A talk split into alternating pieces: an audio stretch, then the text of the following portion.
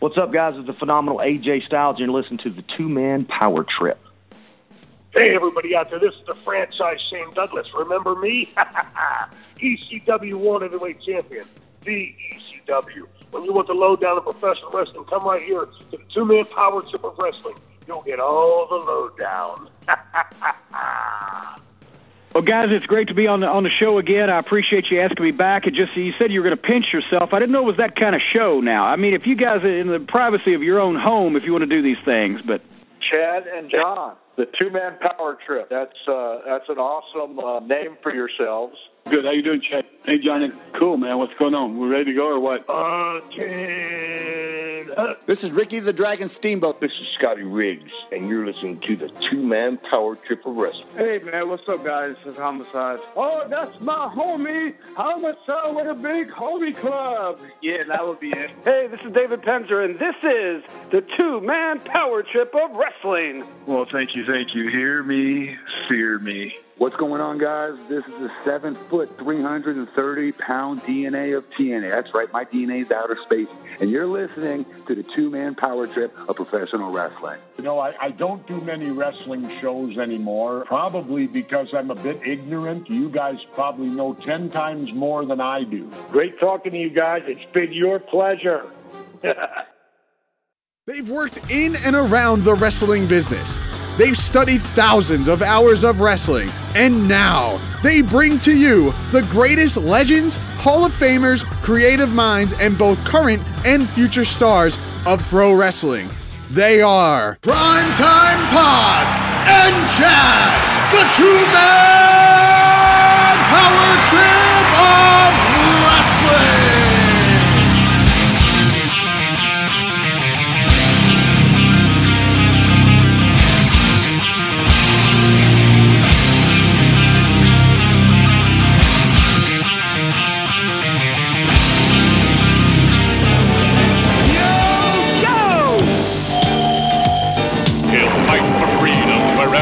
trouble.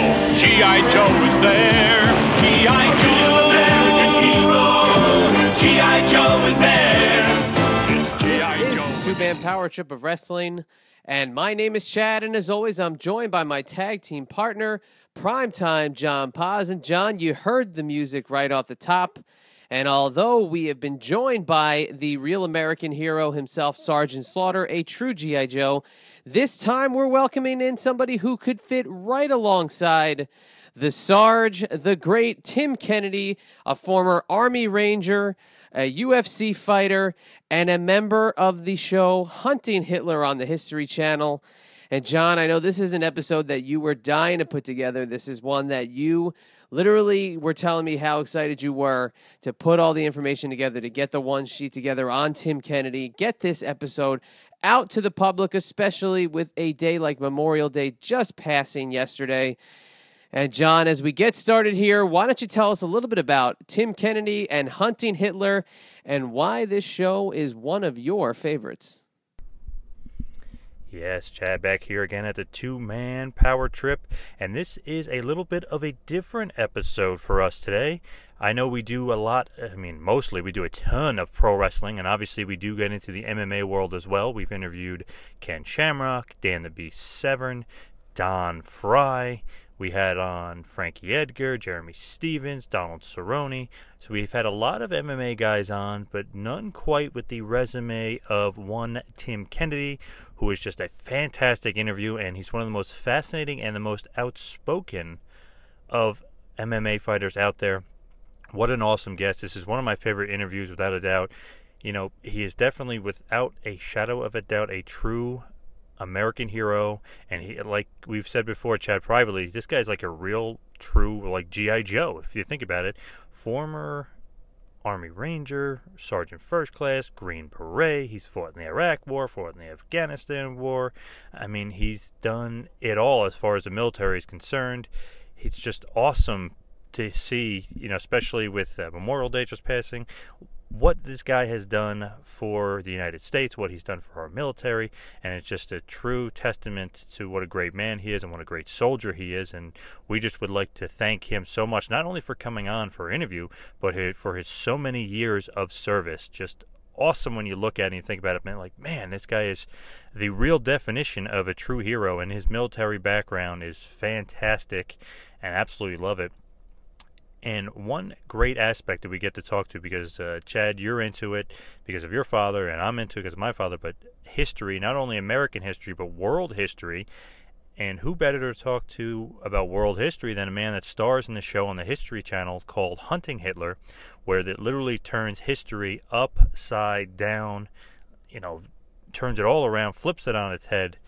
It has completely changed the game. If anybody has not seen that show, you will absolutely love it. It's one of my favorite shows. It's on the History Channel. It's called Hunting Hitler. Just want to make sure I mention that one more time.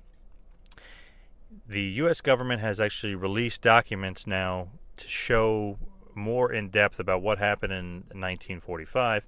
And what we've come to find out is Hitler wasn't uh, exactly killed the way we thought he was. And obviously, Tim Kennedy is one of the guys that helps try to figure out what actually did happen then. And it's pretty funny if Hitler died in April of 1945, why are we still looking for him and fi- seeing pictures of him in August of 1945? So just crazy, crazy stuff. And we do get into that in the beginning of the interview. We talk about that stuff.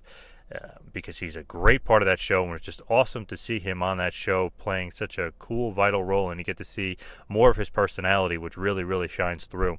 So, Hunting Hitler on the History Channel is great, and the military background of Tim Kennedy really shines through. He's definitely a crossover star. That is without a doubt but want to talk about his time in the UFC and in mixed martial arts. And John, of course, that would be his bread and butter.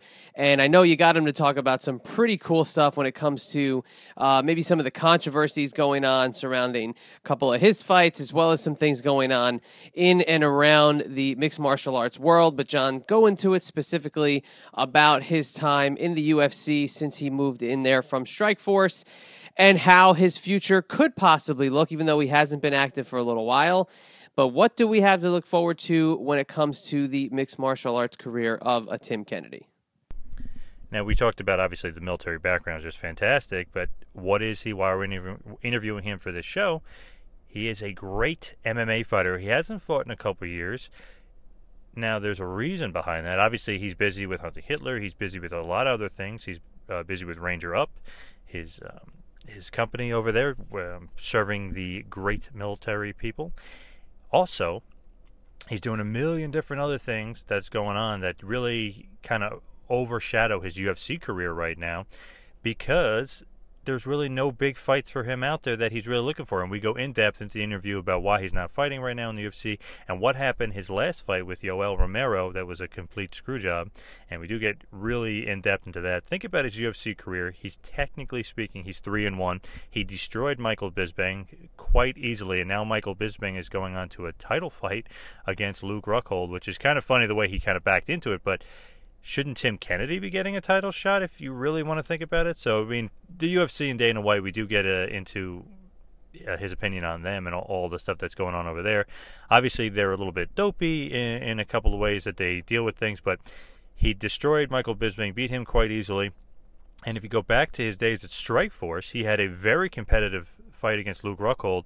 Besides Rockhold's fight against Belfort, which you find out Belfort was probably on steroids for, um, and Tim Kennedy goes into depth about all the Brazilians and all the steroid use, which is just awesome how outspoken and honest he is about that issue as well. But the toughest fight Rockhold's ever had was really against Tim Kennedy. If you go back to Strikeforce, I mean, Rockhold had a kind of an easy time with Jacare, and Tim Kennedy as well should have won won that fight as well. So I mean, it's just crazy, crazy stuff with Tim and his career, and it's just funny when you think about it how much of a great underrated fighter he is. Really should be 4 0 in the UFC, should be getting title fights, should be more uh, you know prominent on those cards, but he hasn't fought in a while. He's kind of just sitting back waiting. He really doesn't have to fight, really doesn't want to fight.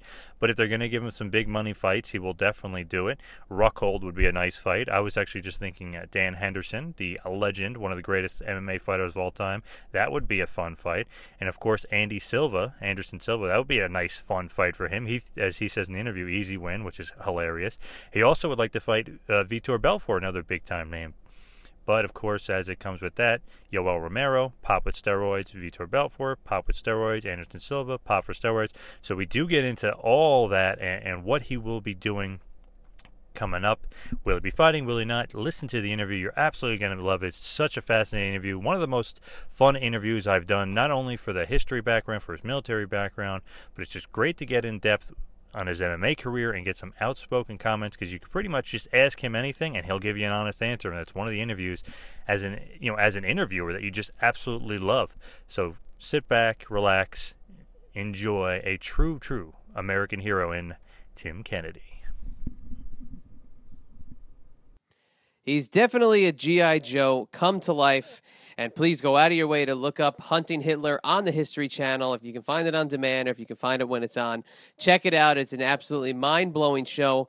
I know John turned me on to it, and it's one of those that you can't uh, you can't stop watching once you watch one or two and you're definitely going to want to listen to it. Uh, you're going to want to view it after you listen to Tim Kennedy on this episode. And as always, if you like what you just heard, please reach out to us on social media. And John's going to give you the information on that in just a minute. But we also want to get you ready for June 11th, 2016, in the great state of New Jersey down there at the Monroe Legends of the Ring 2016, the first one of the year. Come on out see the two man power trip of wrestling and our good old buddy. Go back and listen to his episode if you can. The great Buff Bagwell will be joining us live and in living color at the Legends of the Ring convention in Monroe, New Jersey on June 11th. Head on over to our Facebook page and get all the information about Legends of the Ring and Buff Bagwell. And if you're in the listening area, you want to come on out, why don't you do so? Because you'll find out firsthand that Buff still is the stuff. And with that being said, John, hit them with a little bit of two man power trip of wrestling business and get it on over to a real American hero, Tim Kennedy. And now for some TMPT business. Like us on Facebook, follow us on Twitter at Wrestling and at Two Man Power Trip. Please subscribe to us on YouTube. We are releasing the latest and greatest clips. Also, subscribe to us on iTunes. While you're on there, please check out the feed for prior great episodes with the late American Dream, Dusty Rhodes, Jesse the Body Ventura, Mr. Wonderful Paul Orndorff, the phenomenal AJ Styles, the Demon, Glenn Kane Jacobs, The Lunatic Fringe, Dean Ambrose, Stan the Lariat Hansen, and many, many more. Also, please check out our website, tmptofwrestling.com. That is tmptofwrestling.com. You can now check us out on Google Play as well as Player FM and the I 95 Sports Network. For any bookings, please hit up our email, bookings at tmptofwrestling.com. That is bookings at tmptofwrestling.com for any of your booking needs. Also, check out our store on ProWrestlingTees.com. It is new and it is awesome. So please check it out as ProWrestlingTees.com. Also, while you're there, check out the Kevin Thorn page as well as the Mr. Wonderful Paul Orndorff page and the coming soon, the Buff Bagwell page. So please check that out on ProWrestlingTees.com. And now, without any further ado, a former U.S. Army Ranger, a former Sergeant First Class. He has fought in the Iraq War and the war in Afghanistan. He is one of the stars of History Channel's Hunting Hitler. He is an MMA fighter for both Strikeforce formerly and now for the UFC. He is a real life G.I. Joe and a true American hero. He is Tim Kennedy. Please enjoy. Yeah,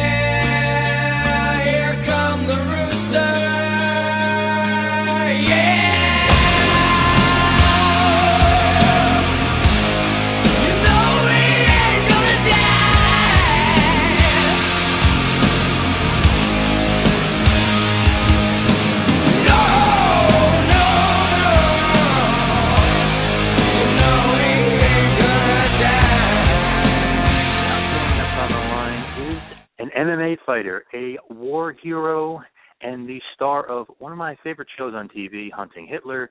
He is the legendary, the great, the Sergeant, Tim Kennedy. Welcome to the Two Man Power Trip. What's going on? Fun introduction. First question, first and foremost, I got to get this out because I've been wondering this for quite a long time now, and then this is this. If Hitler was dead in April of 1945, why was the United States looking for him in August of 1945? Oh man, um, I have no idea. And it wasn't just America. You know, uh, pretty much Right. every major intelligence agency on the planet, to a degree, was looking for that guy. Um, so that sucks.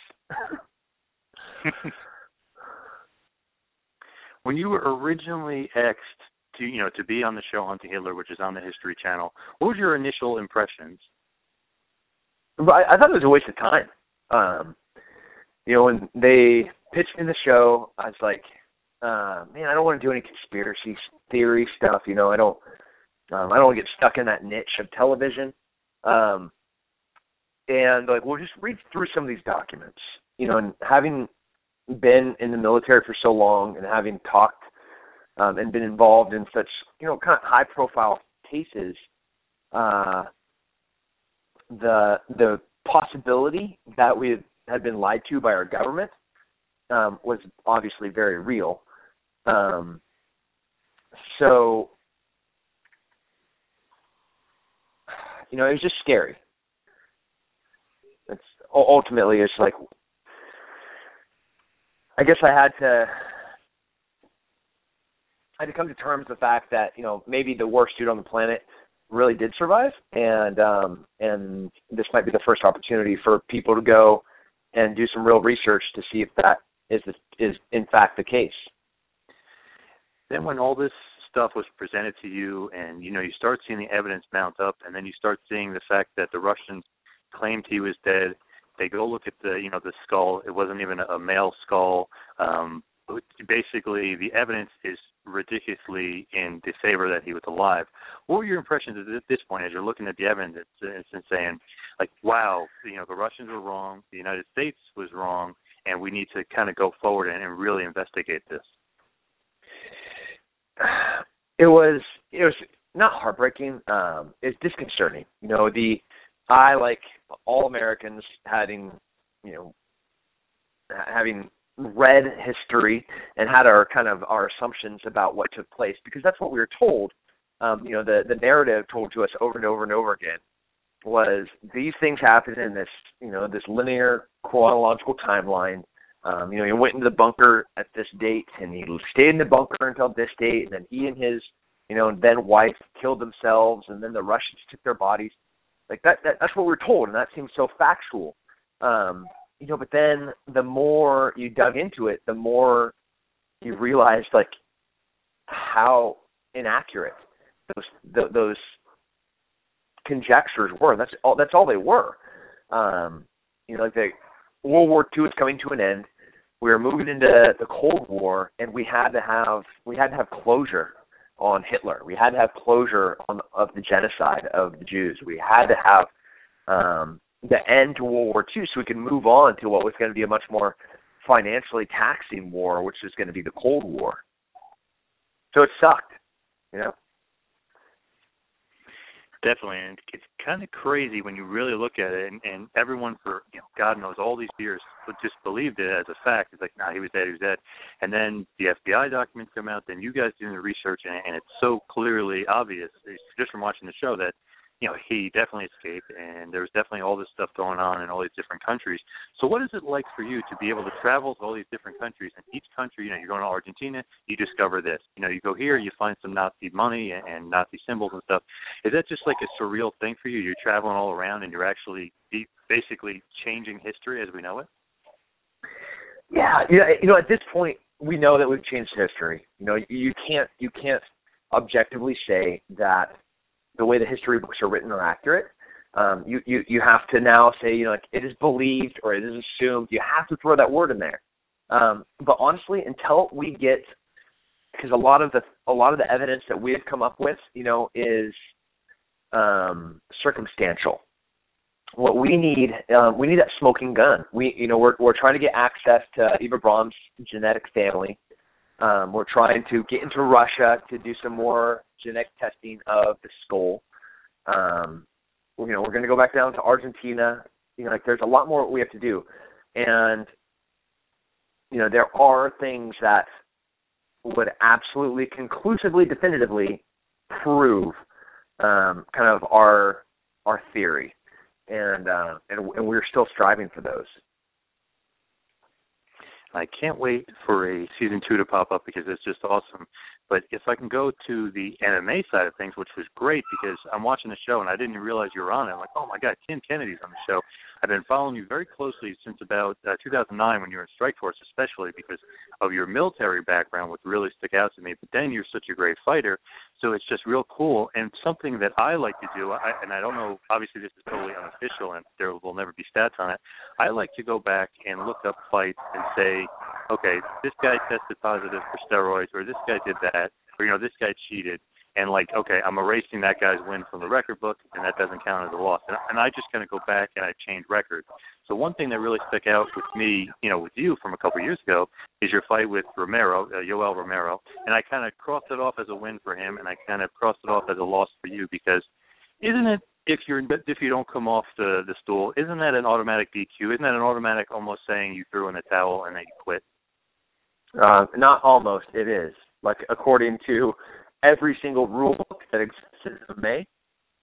If you don't answer the bell, uh, you lose the fight. It's so crazy that I don't know what the ref was thinking that night or whatever, because right then and there, basically, you know, not to give you an excuse, but you you, you thought the fight was over. It's definitely over. He basically quit on the stool. He was exhausted. He wouldn't get up.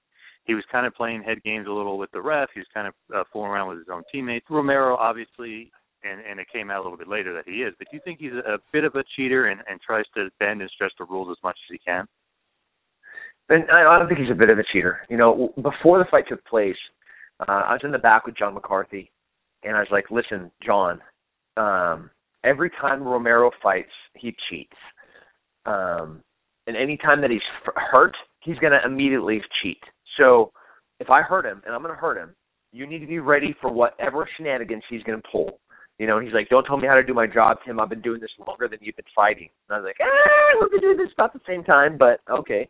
Um, and you know, when, when he was fighting Derek Brunson, Derek Brunson hurt. I mean, hurt him bad. Had him on the ropes, about to knock him out, and then he just blasts him with a kick to the groin. Um, and he's done that numerous times. Anytime he's hurt or anytime he's tired, he just kicks a dude to the groin. Um, you know, he grabs the cage uh, if he's going to get taken down. He pokes guys in the eyes. He he even poops on them. You know, like th- there is no element of athletic of, of clean athletic spirit from that guy. He's a cheater in every single way on every at every opportunity. And John, you know, obviously didn't heed my words, so I knock him out at the end of the second round and not only does he cheat, but then he like is able to pull the wool over John's eyes and com- completely just own the ref too. Such a crazy thing to happen, and kind of sad in a way because it's just you know utterly ridiculous that he you know being the experienced referee that he is could fall for something like that. And obviously Romero uh, was proven to be a steroid user as well. And if you look at yeah. some pictures of his body, it's funny. You look at one picture and even when he was at 205, it's like, okay, this guy is looking a little big. And then you look at him 185, you know, he's ripped to the nines. You, do you ever look back and say, like, you know, the sport has to do something about cheaters like this? I mean, the guy's clearly on steroids and got popped for it. Yeah. Uh, well, they're trying to do something about it. Uh, coincidentally, just a couple of days ago, I had um, U.S. ADA inspectors show up at my door at 7 a.m. Um, and you know stay there here to collect a urine uh, sample for steroids. Um, so they're trying to make a difference. Um, they're you know taking guys, testing guys out of competition, and that's that's uh, um, ultimately you know like how how you're going to catch guys is because you know they're only only dumb guys are going to cheat on fight night. Um, it's fight camp and after fight where you know you're gonna guys guys going to be using um, performance enhancing drugs. Very smart, and it's very good to see them kind of going in that direction. Do you think that the UFC is so much invested in like USADA doing stuff like that and them doing the testing, or do you think that's kind of like a, maybe a mask? It's like, oh yeah, we're interested in it because there's no real punishment to these guys except for from the uh, you know the the, the um, committees and stuff like that.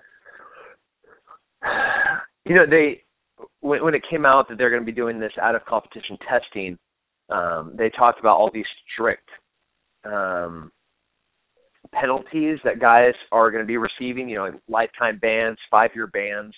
Um, I think still the longest duration of time that somebody has been suspended is one year. Um, and, you know, th- this I don't want to sound like I'm whining, you know, but th- this is a different sport than baseball. You know, this isn't Mark McGwire, Sammy Sosa, you know, competing to see who can hit more balls over a wall. Um, you know, this is dudes trying to knock each other out or choke each other unconscious. Um, you know, the the severity of the penalty has to has to be different. You know, it has to be more serious. And you know, hopefully we'll continue to go down this road of seeing a clean sport. Um, but we're nowhere near where we should be. Definitely not. I feel like more guys pop up each day, you know, and get caught with something. And I hate to put the umbrella or kind of because I know it's a lot of different guys from a lot of different countries, especially the U.S. But it seems like more than not, most of the Brazilians. Um, I don't know if they think they can get away with it or not, but it seems like basically 90% of the Brazilian fighters have got caught at one point or another. Anderson Silva, Vitor Belfort. Uh, if you saw uh, Jose Aldo, looks like half the guy he used to be. I mean, you think it's an epidemic in Brazil that these guys, even uh, all the Gracies, have gotten caught at one point or another. You think it's kind of an epidemic that these Brazilian fighters just think they can kind of just, you know, skirt the rules a bit and get away with this? Uh, y- yes, I think it is a cultural thing. It's an access thing. You know, they're so readily available in South America that you can walk into like the equivalent of a CVS and get an anabolic steroid. Um, and I, I I go to South America often, and I'm you know, I'm telling you firsthand, like you can seriously like I've watched guys walk in and it's like, hey, I need to get some you know insert anabolic steroid, and it's handed to them over counter. Um, and then the the there are particular fight camps here in the United States that lend themselves to to cheaters. Um, you know, American top team and Brazilian top team, and uh, the Blackzilians. Regardless, you know, like I, I don't want to offend anybody, but um, they have more people testing hot than any other teams out there. By any other teams, I mean all of the other teams combined. You know, you go to Jackson's, AKA um, what's the uh, the Arizona uh, Ryan Bader. You could take all of the TriStar. You could take all of the other super gyms, combine the number of guys that have tested positive, and they don't equal one of the other schools like the Blackzilians or American Top Team. Um, and coincidentally, there are way more Brazilians that train at both of them. So, hmm. yeah, there is a problem both in the culture, the Brazilian culture, and their approach to fighting, and then and then also at specific gyms. It, without a doubt, and it's funny because uh, it's I don't know if they realize it. It's pretty obvious, like a, a guy like Vitor Belfort. Okay, he looks, you know, he looks flabby, he looks whatever, and then all of a sudden, you know, he's knocking out Dan Henderson, but he looks like the Incredible Hulk, and you know, it's just it's just funny. It's like um, is anybody going to test this guy or realize that he's definitely on something? And then you even look at Anderson Silva, whose kind of whole career was tarnished now that he got caught and had to sit out a year. But the guy Anderson Silva has been kind of on your radar, or maybe not anymore. But you still thinking about a possible fight against Anderson Silva? Dude, I've been like begging and pleading for a fight against Anderson Silva. I mean, one, it's an easy payday. You know, I yeah, he's um he may have been like the greatest ever. That went away the moment he tested positive for steroids. Um, you know, had he like broken his leg in his Chris Weidman fight and he just went quietly into the night, I would say that he is he is one of the best ever.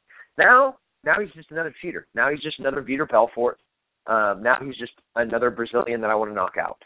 Um, and both Silva and Belfort would be super easy fights on the sauce or off the sauce. But uh, you know, like now the way that we're being tested, it, it is it is difficult to be able to cheat, and um, so that makes it a really really easy fight. Plus, he's so popular. I mean, obviously, like you said, it would be a nice little payday because of his popularity. But interesting thing about him, uh, he just lost to Michael Bisping, who's a you know big popular name, and they're talking about Bisping title shots and stuff like that, which is a little crazy considering I wouldn't say you destroyed Bisping, but you you beat him quite handily. You kind of, kind of find that funny, like okay, I destroyed not well. I'll just say I beat Bisping, and then Bisping beat Anderson Silva, and all of a sudden Bisping might get a title shot. You ever just think think back and say, shouldn't I get a title shot? Like kind of funny. Uh, you know, I've been out of it a second, so I'm not gonna. Yeah, it's it's it is like Robbie Lawler's the champ. You know, like I beat the brakes off Robbie Lawler for 15 minutes. Um, Yoel Romero, you know, they're saying that he was the number one contender. Um, I knocked him out, and then he didn't answer the third round bell. Um, Michael Bisping, you know, we had a five round battle, and I beat him for five rounds. You know, I, I tripled the amount of strikes landed. I landed like 17 takedowns, more takedowns in that one fight that he's had landed on him in his entire career. Um, so, but now you know, one guy's a champ, another one's a contender, and the other one's probably going to get a title fight. And then I see my that people have me ranked at like eight or nine. It just blows my mind. I'm like, at what at at what point did I just auto like just get forgotten and then just end up sucking? You know, like how, let me remind you that I have beaten every one of these dudes, and uh, and I'm you know I'm still here. I laugh at those rankings sometimes because they're so weird because Bisping is ahead of you. He's seven. You're eight on a bunch of people think like, but you, you know, but you beat him. So how could that be possible? The ranking systems, you kind of just laugh at it and just say this thing is such a joke. Yeah, it's subjective. You know, it's um, we're just just better than figure skating in like how silly um, ju- judging and rankings are judging is, an, is a whole other thing. But you know, it's interesting. Uh, obviously, you know, uh, Lawler is one champ, and then you got Rockhold, who's the other champ. And you look at your fight against Rockhold in Strikeforce; it was so close. And then you look at Rockhold's fight against Weidman in UFC for the title. He destroyed Weidman. I mean, they could have stopped the fight the round before when he had Weidman finished. Do you ever look at that and say, man? The Strikeforce guys are kind of just dominating the UFC right now. Yeah, uh, I mean the only guy that's like hanging in there is Michael Bisping, but then he hasn't fought any of us Strikeforce guys. Um, you know, from Jacare, uh, I won't even talk about Yoel because you know obviously he's a cheater, but um, you know mm. Jacare's right up there as number one contender. Obviously Luke as the champ. Um, you know, I would rank myself at like three or four.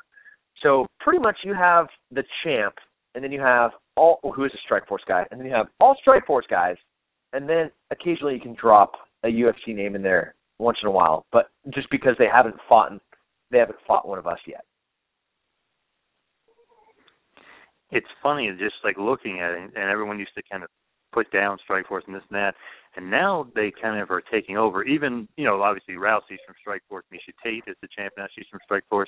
So many guys from Strikeforce. Cormier is the champ. He's from Strikeforce. I mean, so many guys in Strikeforce have just proven themselves to be just as good or better than these UFC guys.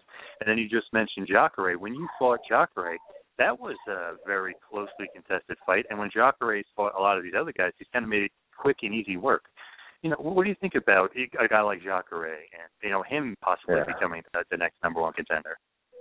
I, I still think I, um, I don't know how I lost that fight. Um, I know I had a neither. Yeah, from both. from overhand right. Uh, I really thought I destroyed. Um, not destroyed. It was a close fight, you know, and, and you know we know we can't let it go to the judges, but I thought I beat Jacare. Um, landed more punches, landed more kicks, landed more significant strikes landed more takedowns. Uh, but you know, I don't know. Judging, there you go again. Yep, better judging than MMA slightly. Yeah. Such an issue and so crazy some of the decisions that come out of it. I kind of thought you won that one. The Rockhold fight was a little bit closer. Kind of could have went either way in Strikeforce. But you've had such a good run even in Strikeforce. I mean, you, like you mentioned, you, you beat up Robbie Lawler, who was just, just destroying people um, and even a guy as dangerous as Melvin Manhoef, he kind of, uh, you know, easily defeated him as well. Do you ever look back at some of your Strikeforce fights and say, like, those are almost better than some of the UFC fights because of the caliber of opponents? Uh, yeah, I, I think everybody's going to fight up to the level of their competition, and um, you know, when I was fighting Jacare and Robbie Lawler and Luke Rockhold, um, I fight ball. I fought better because they're the better athletes. You know, like the, um, the, I think they're the best fighters on the planet. So, you know, it's I, I I think most athletes will do that. They're to always up the game when the, the real athletes, talented athletes. You know, anytime that you step in there with a guy that's good, you're always to fight better. That's a very, very well said. And there's been so many crazy things coming out about the UFC now. I mean, Strikeforce, I think, kind of proved itself to be just as good as UFC as far as the fighters are concerned. But then you have a league like Bellator coming around now, and the reason why they're getting kind of a little bit of popular is not you could throw in the legends and stuff like that, but I think more than anything is Scott Coker being in charge of Bellator. What are your thoughts on Scott Coker? God, I love the guy. Um, I loved fighting for him. I love the way that he treated his athletes. Uh, I love the way that um, e- even on the production side, the what they would let us do, you know, like we could be ourselves. There wasn't this black and white mold of how we're supposed to act, what we're supposed to say, what we're supposed to wear. Um, you know, fighting is a very independent thing, and you know, it's it's not a team sport and it's not the NFL, you know, like we don't have to look the same. Um you know, we're going in there to like take a dude's arm and try to rip it off or knock him out. And you know, the UFC with our with our uniform policies, you know, the no sponsors, uh, not only does it affect us monetarily, but it changes um you know, you got a bunch of robots in there and you know, they're telling us how they want us to fight they're giving us incentives to fight a certain way. Um, it's taking the the element of this being an individual mixed martial arts exhibition to hey, we're going to take one guy and another guy and let them do their thing to a really tacky product. And um, I don't want to be tacky, or I don't want to be um, a black and white mold of a product it's so true because of this you know this Reebok thing and, and you know no knock on Reebok but the you know the uniforms look terrible. I mean I guess it is a knock on them but the uniforms look terrible um and it's just the pay isn't enough. You think that the fact that Bellator is offering these, you know, you, you can go back to the sponsors. You'll probably end up making more money off the sponsors and their fighter pay it seems to be a little bit better as well because Mitrione just jumped ship, uh, Benson Henderson just jumped ship. You kind of think that with this Reebok deal being the way it is with the uniforms and you know how bad they look and everything else, you think you'll see more guys jumping over to Bellator because of the sponsorships and the money? Yeah, I think so. Um, I think it's close. You know, I think guys are gonna um, guys are gonna realize very soon how much money they're really worth and uh, that's gonna that's gonna change um, what guys go after. You know, like if if they know they're worth this much money, then you know you can't help but pay them. So it kind of stinks that these athletes don't know how much they're worth yet, um, but they'll they'll figure it out. Hopefully so, and I hope with this Bellator kind of coming on strong thing that the fighters will realize that you could probably make a hell of a lot more, money on sponsors the way you do in Bellator than obviously you can with the UFC and Reebok because I just looked at because they released the figures. I look at some of the fighters pay like this I don't know, it's like Dan maybe Dan Henderson or somebody, you know, of, of that stature and like a legend like that. Like a guy got ten thousand dollars of sponsorship money from Reebok. Do you really think that's, you know, fair to the uh, to the fighter? Yeah, that's crazy. Um it's you know, it's obviously it's insulting, but it's also just crazy. But uh you know, I I I took a six digit pay cut uh when the Reebok de- deal went into effect. Wow. Absolutely crazy. Think about that. Why do you think that they went with that Reebok deal? Do you think they just literally want everyone to look the same, or what was what was the thought process? Just the money from Reebok they thought would be enough, to, you know, to fit their pockets and not go into the fighters' pockets. Um. So they make a lot of money off of the Reebok deal. We don't. Hmm. Not very fair to the fighter whatsoever and you just kind of hope that the fighters see how unfair it is.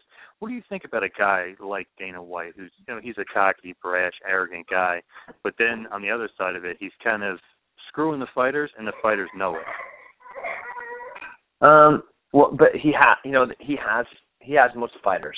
Like when I say he has them, you know, like they're stuck on they're stuck on the heroin juice that is fighting. Um, they don't realize what they're worth, and they don't know what other options they have. Um, you know, and until they understand that, they're just gonna keep having to get the the fix. You know, the the, the tiny little paydays, um, so that they can you know pay their mortgage a couple more times. Crazy stuff with UFC as far as you know with the fighter pay and the Reebok you know stuff. But I just wanted to talk about something more positive with the UFC. And when you fought Natal in front of the you know that army base, and you were you know you're the conquering hero, and you end up knocking him out. What was that like? What was that day like for you, and what was that fight like, and what was your adrenaline like? Because that was quite a moment, and then quite a scene after you won. Uh, it, it was it was it was special. Um, it was a lot of fun being part of that card. Uh, you know, like I don't think my UFC career could have been complete without having fought in on a um, fight for the troops. Um, you know, like Brian Stann and I obviously are like the the the, the guys that everybody recognizes as both soldier and fighter.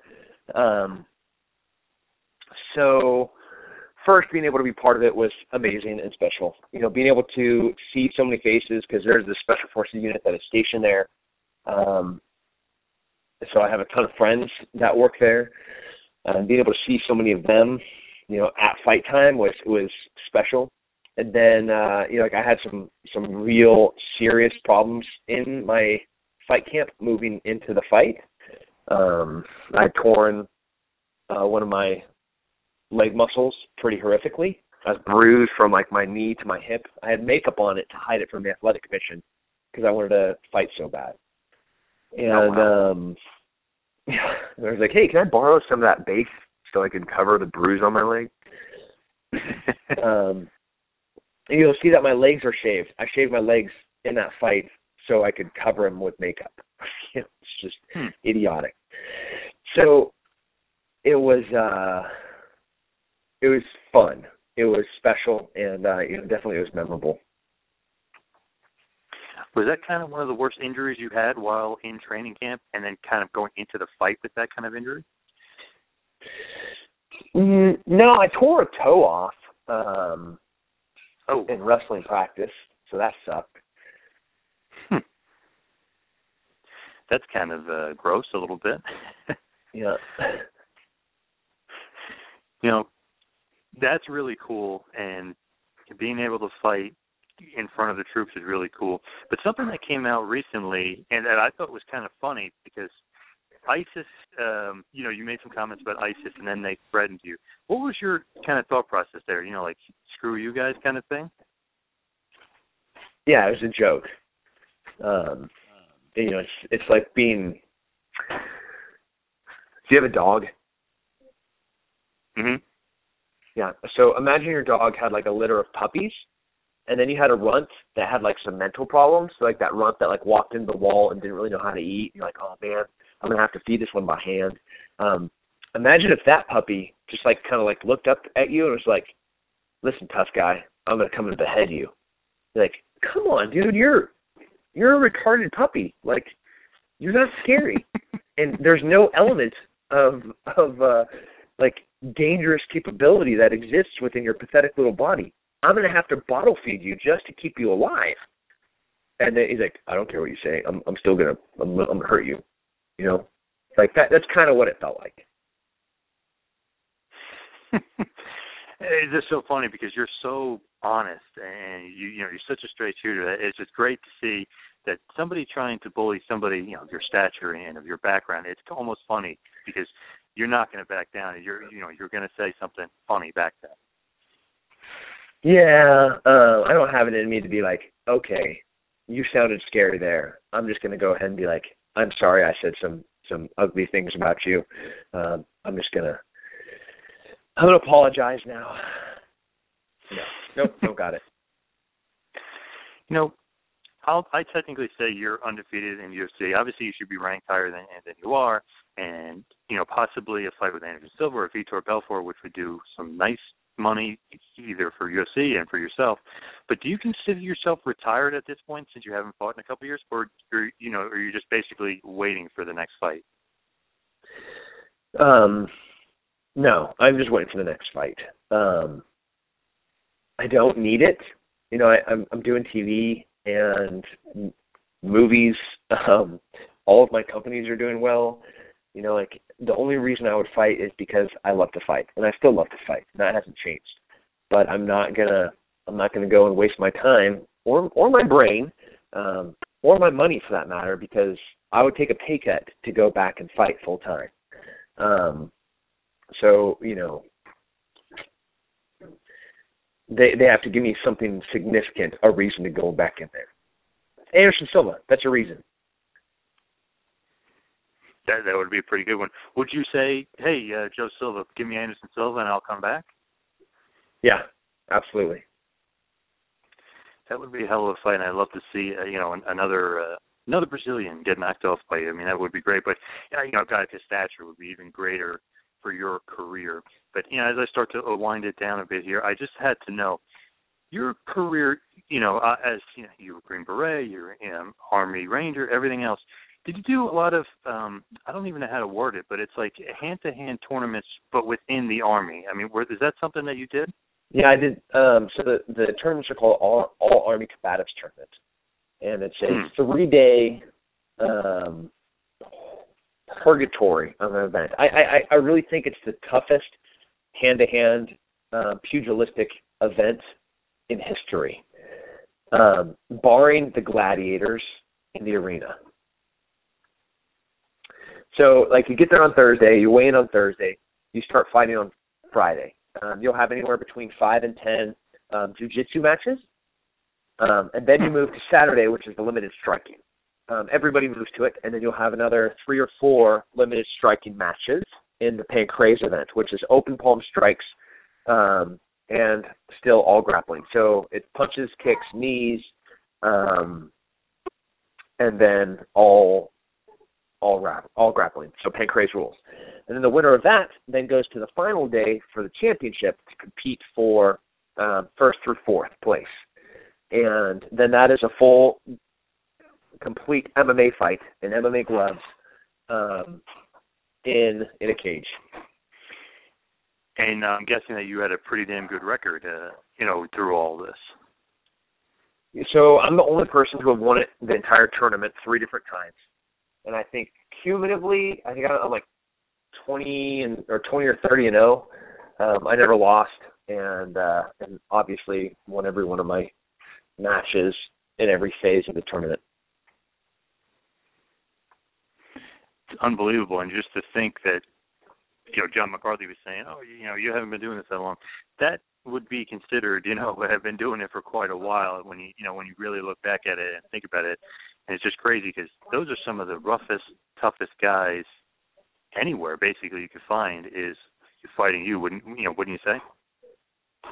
Yeah, they're most of the guys that um, have stepped away from their careers, you know, went on to to fight at a very high level. Um, Colton Smith, you know, won the Ultimate Fighter Championship. You know, he's one of the four black belts in Army combatives like me. Um, Damian Stelly, Andrew Chappelle, you know, th- those guys never committed to to MMA. They were still full time soldiers, um, and they were still very very good. Both you know, Bellator um, fighters that are so good. Um, you know, but they they they had won the All Army Combatives tournament one time apiece, so they're they're good. Um, and uh, you can pretty much take any guy that's in that tournament and see him compete at the highest level in MMA.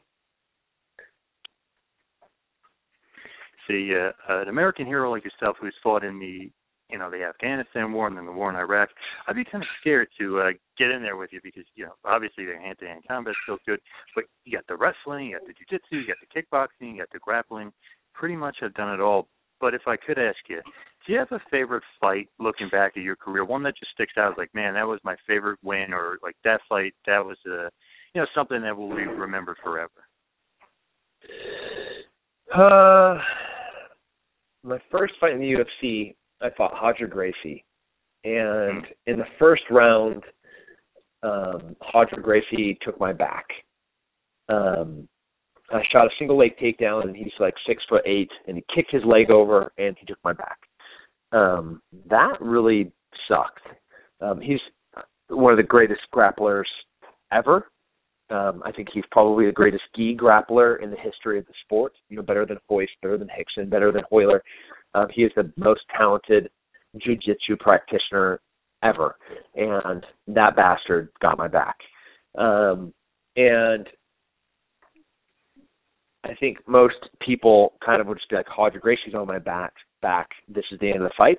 Um, I just started to grab to grab his hands and then try to punch him in the face while he's on my back, um, which I then escaped and then went on to beat his brains in for 15 minutes. Um, that was a big, big fight. The because I think it really put out there one where my ground, my jiu-jitsu is at, um, and two kind of like where I am um, mentally as an athlete. You know, like they're you put me in the worst position with the best guy in the world, and I'm still going to be that. I'm still going to be that same guy that's going to just look for a way to hurt you.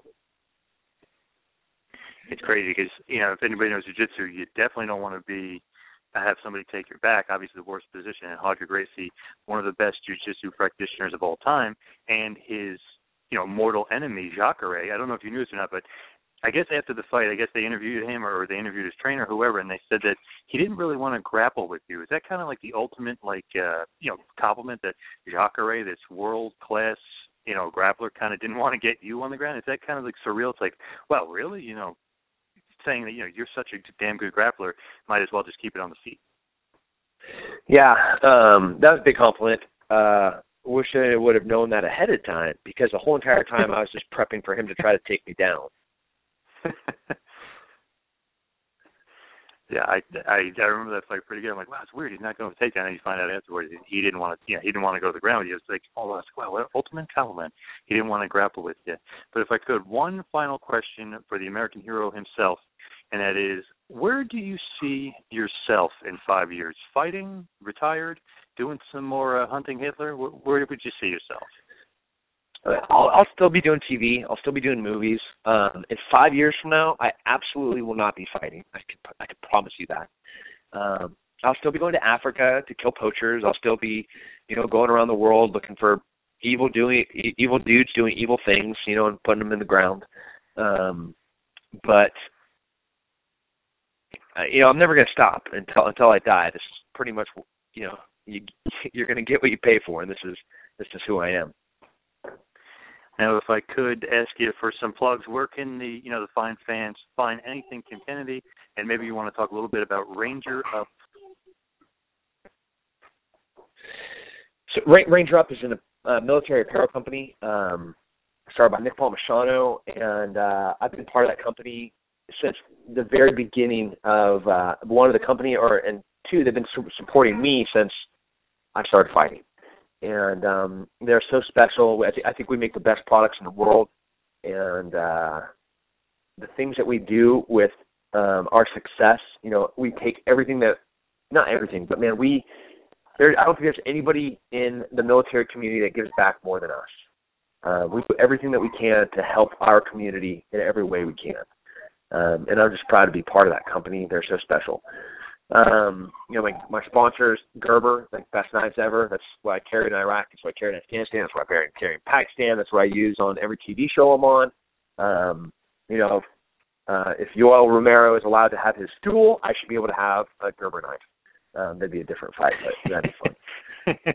um, yeah, so I just, man, you know, Ranger up to the best and Gerber, great products.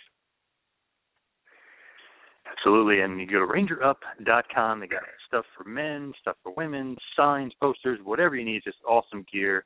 And Tim, this has been a real honor and a real pleasure, and I hope to see you very soon for Hunting Hitler Season 2. Thank you so much for coming on. Yep, thank you. Thanks for listening to the two man power trip of wrestling. What the world is downloading.